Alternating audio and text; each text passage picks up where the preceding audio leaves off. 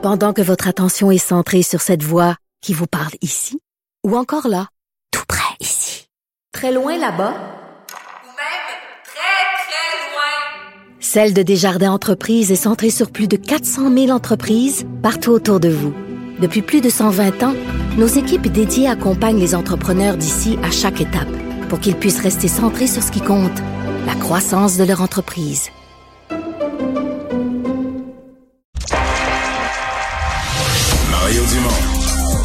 Analyse l'actualité et sépare les faits des rumeurs. Il n'a qu'une seule parole, celle que vous entendez. Cube Radio. Alors, euh, c'est un conflit de travail. Il y avait mandat de grève, mais finalement, c'est pas une grève, mais bien un lockout. C'est l'employeur qui a bougé au CP. Euh, donc, les trains du CP qui sont arrêtés depuis la nuit passée.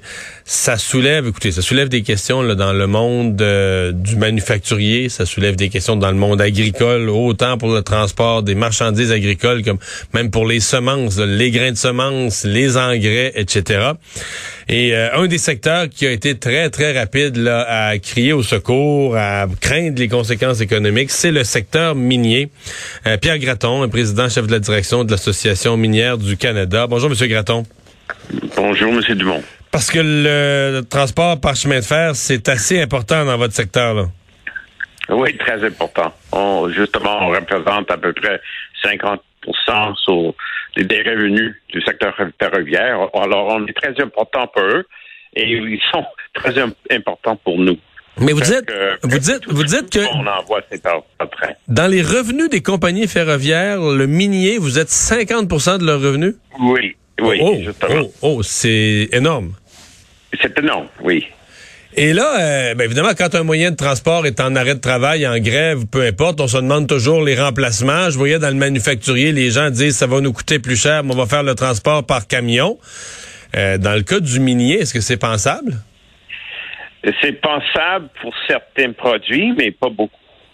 Et c'est une solution temporaire. Euh, par exemple, le, le, le, nickel, par exemple, on pourrait utiliser des camions euh, pour une période de temps parce que c'est un produit assez compact. Mais pour, si on parle de, de, de la potasse ou du charbon, euh, c'est pas possible. C'est pas possible du tout.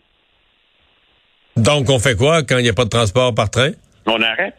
On arrête, puis on avise nos, nos clients que, là, que ce qu'ils ont acheté ne va pas arriver à l'heure. Et ça, ça va, ça va certainement euh, nuire notre réputation. Puis, euh, et si ça continue long terme, ça peut avoir des, hmm. euh, des pertes, des, des, fermetures chez nous en plus, parce que on peut pas continuer à, à, miner, à opérer s'il n'y a pas de place pour nos produits. Je sais que, ça bouge. Je sais, que ça, vient d'arriver, vous n'avez pas eu beaucoup de temps, mais est-ce que vous avez déjà eu, assez de temps pour faire un, estimé, une évaluation des coûts, des pertes économiques en combien en millions, combien ça se calcule? Ben, j'ai ça, ça, se calcule dans les millions de dollars. Ça dépend de chaque compagnie. Mais oui, à chaque chaque jour, ça coûte ça coûte beaucoup, beaucoup, beaucoup.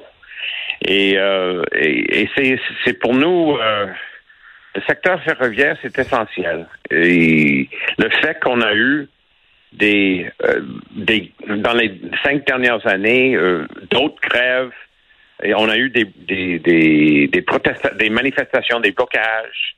On a eu aussi une grève à la porte de Montréal qui nous a affecté aussi. Euh, ça fait une, une mauvaise cinq, cinq années. Il faut se c'est, c'est, c'est, c'est... Ouais. La, réputation du Canada, du pays, à l'heure actuelle, euh, n'est pas bon. Mais ça, euh, je pas, ne peut pas compter sur nous.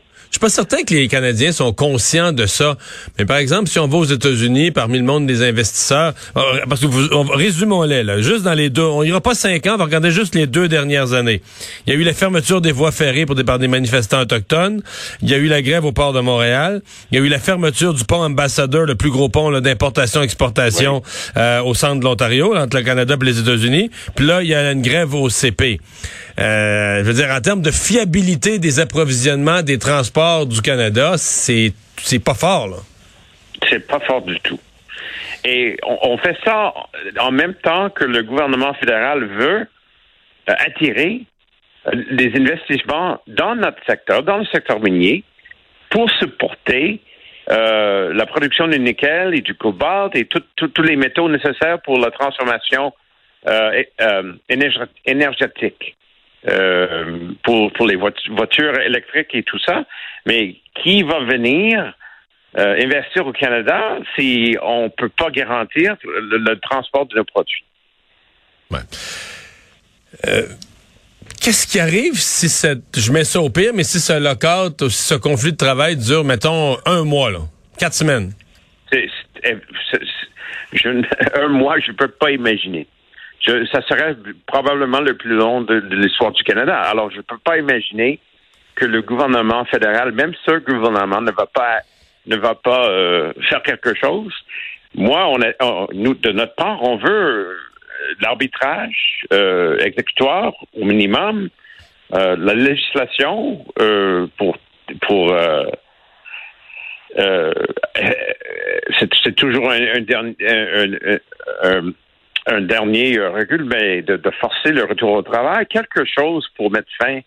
C'est un, c'est un service essentiel. On ne peut pas fonctionner comme économie canadienne sans, sans le secteur ferroviaire. C'est essentiel. Le ministre du Travail aujourd'hui a dit ah je veux pas m'en mêler tout de suite. pour l'instant, on veut une solution négociée. Donc pour vous, il peut pas garder cette attitude-là? Non, pas pour longtemps.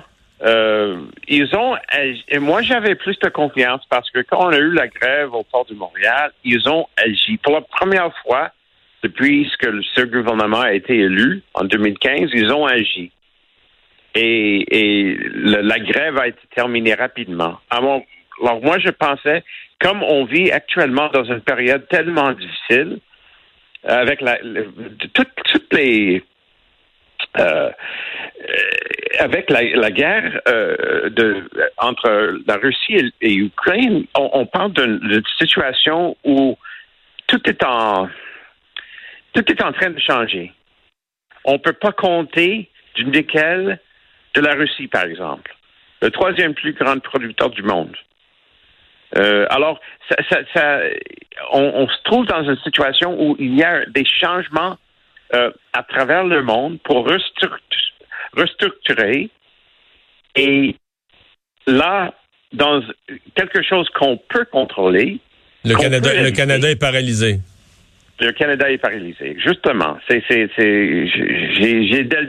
j'ai vraiment la misère à comprendre pourquoi, dans une telle situation, le gouvernement fédéral ne sent pas l'obligation de faire quelque chose rapidement.